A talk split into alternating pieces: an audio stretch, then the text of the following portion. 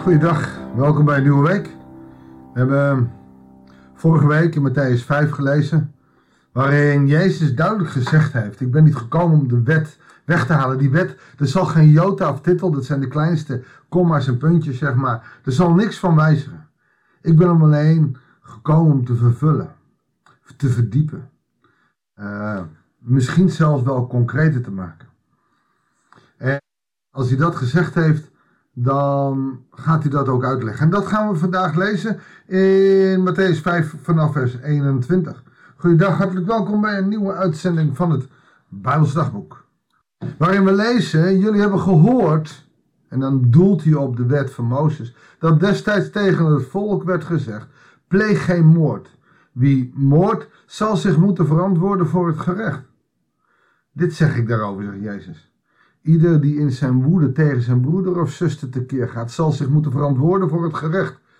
Wie iemand voor niets nut uitmaakt, zal zich moeten verantwoorden voor het erin. En wie dwaas zegt, zal voor het vuur van de gehenna komen te staan. Dat is natuurlijk raar, want wij noemen nog iemand anders dwaas, idioot, wat een achterlijke. En dat is nou precies wat Jezus niet wil dat wij christenen doen.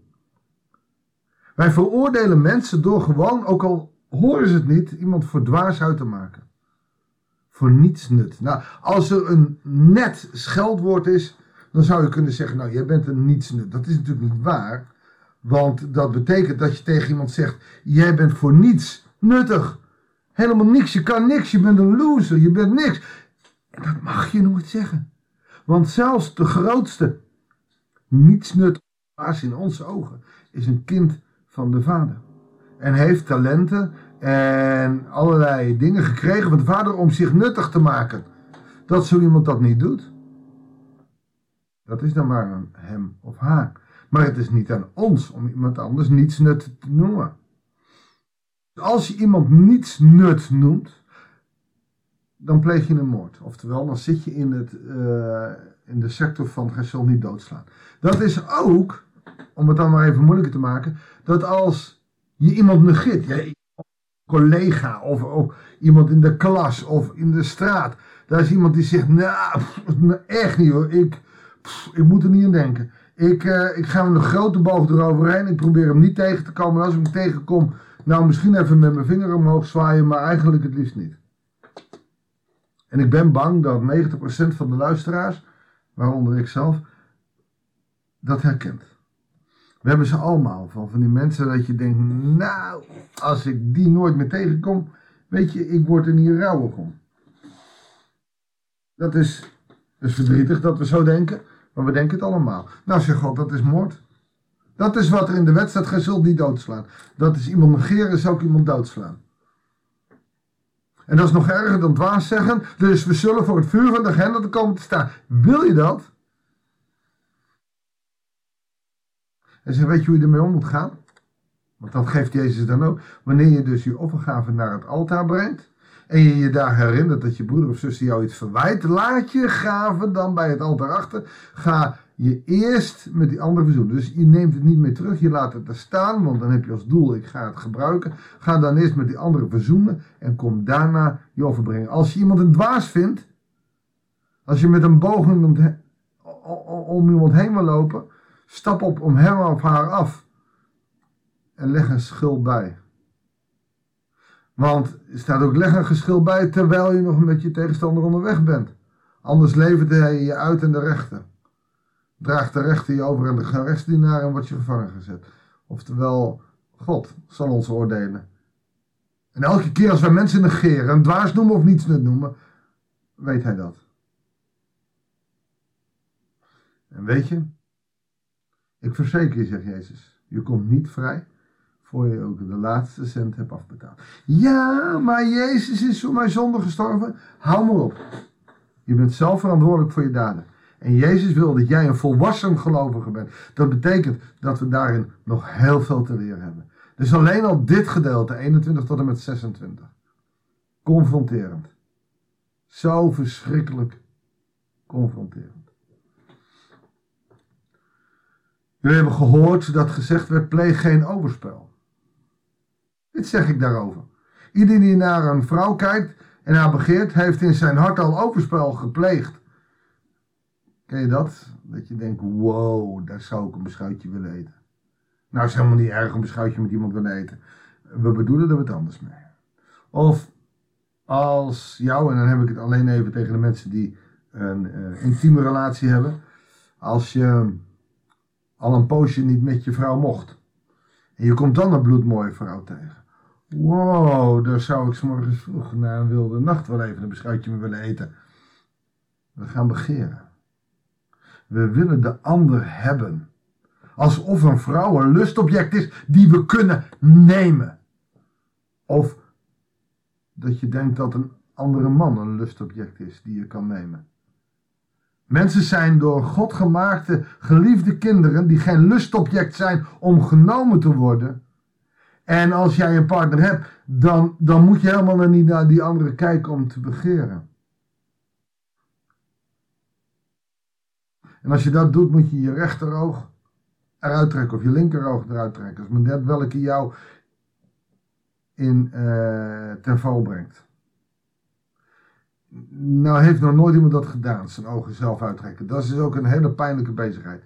En daarmee zegt God, joh, maar het is nog pijnlijker dan dat jij de andere begint en daarmee je eigen partner enorm diep kwetst. En zelfs de humor daarover. Nou, die buurvrouw. Het dreigen van als jij niet lief voor me bent, dan zal ik met de buurvrouw. Terwijl de meeste mannen met de buurvrouw helemaal niks uh, te maken kunnen hebben, want de buurvrouw wil allemaal niet. Maar de dreigement alleen al is niet goed. Oftewel, als je rechteroog je te val brengt, ruk het uit, werp het weg. Je kunt immers beter een van je lichaamsdelen verliezen, dan dat je hele lichaam in de gehenna geworpen wordt. En als je je rechterhand je te val brengt, hak hem dan af en werp hem weg. Je kan beter een van je lichaamsdelen verliezen, dan dat je met je hele lichaam naar de gehenna gaat. Is wat? Jezus is hier wel heel erg duidelijk. Maar hij gaat nog even verder. Er werd gezegd, wie zijn vrouw verstoot, moet haar een scheidingsbrief geven. Dit zeg ik erover. Ieder die zijn vrouw verstoot, om een andere reden dan ontucht, drijft haar tot overspel. En ook wie trouwt met een verstoten vrouw, pleegt overspel. Wat hij hier doet, is niet zeggen van de mannen, maar de vrouwen beveiligen. Want door de wet van Mozes kon je scheidbrief halen, kon je van je vrouw afkomen. De omliggende randen konden de vrouwen gewoon afmaken of wegsturen. Of, uh, maar hier mag dat niet. God leert ons die vrouw, die wij onderdrukken als mannen, in die tijd zeker, dat je ze niet zomaar aan de kant mag zetten. God probeert die vrouw te beschermen. Dat betekent dat je ook niet zomaar met een verstoten vrouw mag trouwen. Je moet daar sowieso over nadenken. Je moet er sowieso uh, toegeroepen zijn. Maar wij denken dat het kan wel even. En dat kon in die tijd ook, want een vrouw was niks waard. Een vrouw kon je nemen. Want een vrouw was een mislukte man en die had, je had helemaal niks aan. Behalve dat ze kinderen kon krijgen. En die had je nodig voor het nageslacht. Maar dat geneuzel rondom die kinderen helemaal niet. Dus die kinderen moesten opgevoed worden door de vrouw. En wee als ze dat verkeerd deed. Ze was voor de tent om die schoon te maken en het eten moest klaarstaan. En dat is nog lekker. En, en in deze wet zegt Jezus, ik wil die vrouw beschermen. Want, en dat zegt in Marcus 10, een man en een vrouw zijn één. Ze zijn gelijk. Maar dat kunnen wij nog niet zien. Nog zoveel mensen, ook in ons land, die, die zeggen, ja maar echt niet. Hoe triest is dat? Nou, morgen gaan we verder. Het lijkt me goed om nu deze podcast af te sluiten naar deze ja, toch wel pittige spiegelingen. Om God te vragen of Hij ons dan ook maar wil helpen om zo concreet, zo radicaal te leven. Vader in de hemel, wij zullen onze oog niet zomaar uitrukken. We zullen onze armen niet zomaar afhakken. En toch zegt u, als wij begeren, Heere God, u waarschuwt. U legt de lat zo hoog. En wij als mannen en vrouwen van deze tijd zeggen, oh boe, zo hoog kan die lat voor ons niet liggen, dat redden we niet. Maar met u kunnen we over bergen heen springen, God. In dit alles ademt u uit. Wees afhankelijk van mij. Ook in je relatie met een partner of in een vriendschaprelatie. Maak dat niet kapot door je eigen begeerte, maar dien God door de ander te dienen. Heer wil ons zo zegenen, ons kracht geven, ons behoeden voor verkeerde beslissingen. Vul ons met uw geest, dat we daarvan uit de juiste beslissingen en de juiste dingen kunnen doen.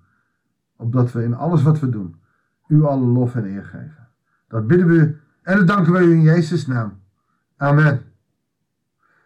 Dankjewel voor het luisteren. Ik wens je een hele goede dag. Veel zegen. En graag tot de volgende uitzending van het Bijbelsdagboek.